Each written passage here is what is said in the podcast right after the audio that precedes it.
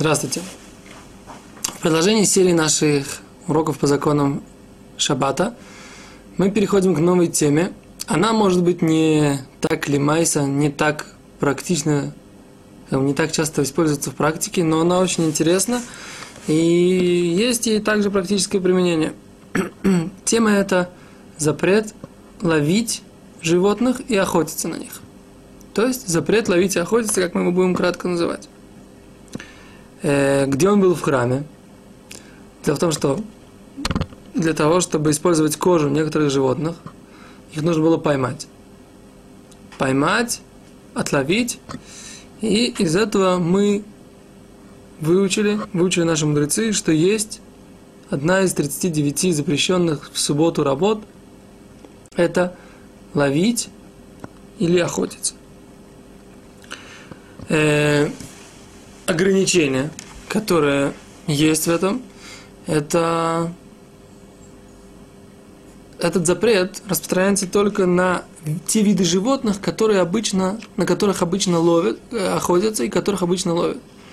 То есть, для того, чтобы использовать их либо мясо, либо шкуру, и, или для, э, для каких-то целей человека. Если же, например, это какие-то мухи или какие-то другие насекомые, которые обычно отлавливают, чтобы они не вредили, но при этом на них не охотятся для того, чтобы их использовать, их э, ловить запрещено не Торой, а только мудрецами. Э, в чем определение, в чем э, суть также э, запрета этого ловить и охотиться? Это как бы ограничить свободу или лишить свободы животное. Лишить животное свободы передвижения – в пространстве, заключить его в какие-то пространственные рамки, это и есть ограничение, которое, э, это есть определение данного запрета. И на самом деле не важно, каким образом происходит этот процесс, как, как мы ловим это животное с помощью капкана, с помощью ловушки, с помощью сети, с помощью лосо, загоняем ли мы его в клетку. Э, это, в принципе, не важно. Даже если мы загоняем его просто в такой маленький загон – в котором мы его можем настичь, и он пойман, то есть мы его можем настичь одним движением, одним э, продвижением к нему, при этом не используя сеть, не используя лосо, то есть не используя никакие предметы для э, ловли и для охоты, мы можем его э, поймать, и он тем самым он считается уже пойманным даже в таком маленьком загоне. В большом загоне – если мы загнали в какое-то такое пространство, такую какую-то комнату, в которой нужно продолжать его в этой комнате ловить, то есть нужно сделать несколько шагов, э, невозможно к нему допрыгнуть с одного движения, или же нужно использовать сеть или какое-то другое, другое приспособление для охоты, в таком случае мы говорим, что таким образом ловить, не долавливая за запрет мудрецов, и долавливать, соответственно, в этой ситуации тоже будет запрещено.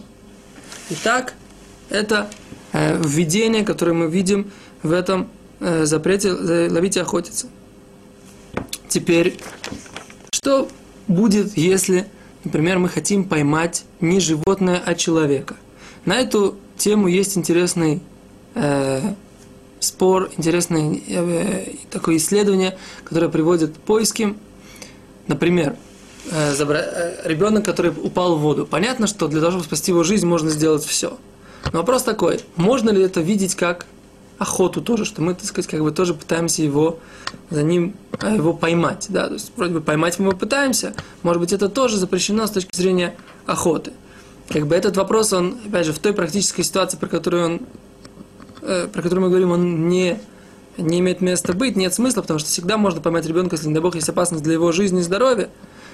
Но, например, ситуация, которая может в этой ситуации, как бы, знаю, как бы может практически показаться, а что если я работаю, я полицейский, соблюдаю шаббат, и мне нужно в шаббат задержать какого-то преступника, который не представляет угрозу для жизни общества, а только, например, он только ворует кошельки, например, да? То есть угрозы для жизни общества он не, не, не представляет, но э, для имущества представляет. Теперь я могу его, так сказать, как бы в городе, там, в котором... Ну, короче, можно ли его поймать таким, этого такого преступника, его задержать. Э, утверждает Рашлон Залман, что да, что такое, такое явление мы не считаем э, такое действие мы не считаем как охота, это не считается охотой, потому что человек, он все равно остается в обществе людей, ничего э, принципиального не меняется. А по поводу ребенка, по поводу человека, которого вытаскивают из воды, это не охота, потому что он э, заинтересован в том, чтобы его вытащили. Это то, что касается э, человека. Что же касается э, того, когда мы, например, можем выстрелить. Охота с помощью ружья.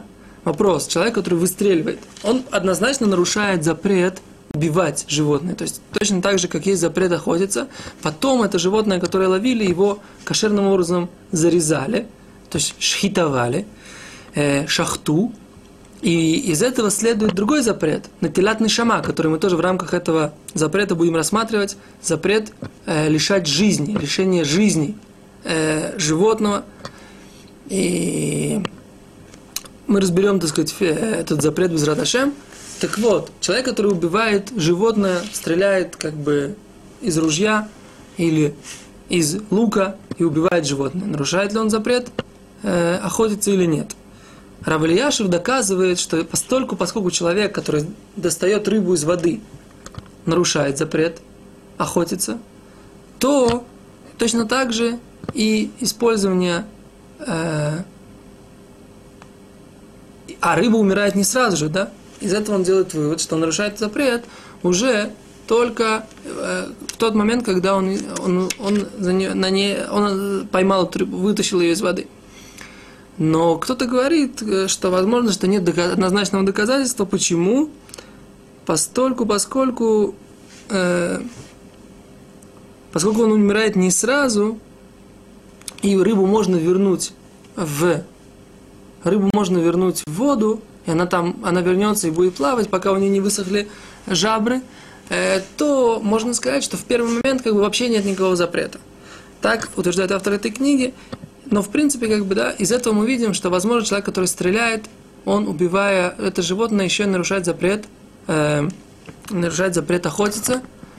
И в этой ситуации, как бы, мы говорим, что поскольку он лишил ее свободы, все равно, то это тоже попадает под запрет охотиться. Э, выставить капкан в шаббат нельзя, поскольку, поскольку неоднозначно, если человек выставил капкан, что в него кто-то попадет, то это запрет мудрецов, если туда кто-то попал, и выставить капкан тоже запрещено мудрецами. Э, охотиться с псовая охота, соколиная охота и так далее, все эти охоты запрещены, если человек не участвует непосредственно, а только отпускает, запрещены мудрецами. Если же человек помогает собаке или соколу, да, то есть как бы он загоняет тоже, то это запрещено, является производным запрета охотиться и ловить, и это тоже является запрещенный тор, запрещенным тором. То есть мы сейчас, в принципе, э, ввели основные понятия. Теперь еще раз мы повторим, что если человек ловит животное, которое обычно не ловит, это запрет мудрецов. Пчелы считаются тоже животными, которые, в принципе, обычно их не ловят. Мухи, пчелы и так далее и тому подобное, поскольку их не используют. Теперь человек, который будет ловить животное, которое обычно используют его мясо или шкуру, но сейчас ему это не нужно, все равно запрещает, нарушает запрет Торы, а человек, который вылавливает э, для каких-то целей те животные, которые обычно не используют их мясо или кожу, сейчас он, ему нужно их для чего-то использовать, например, для того, чтобы накормить свою э, какую-то скотину, да, то все равно это будет запрет мудрецов. Это то, что мы говорим в уроке введения по запрету ловить и охотиться. Спасибо, до свидания.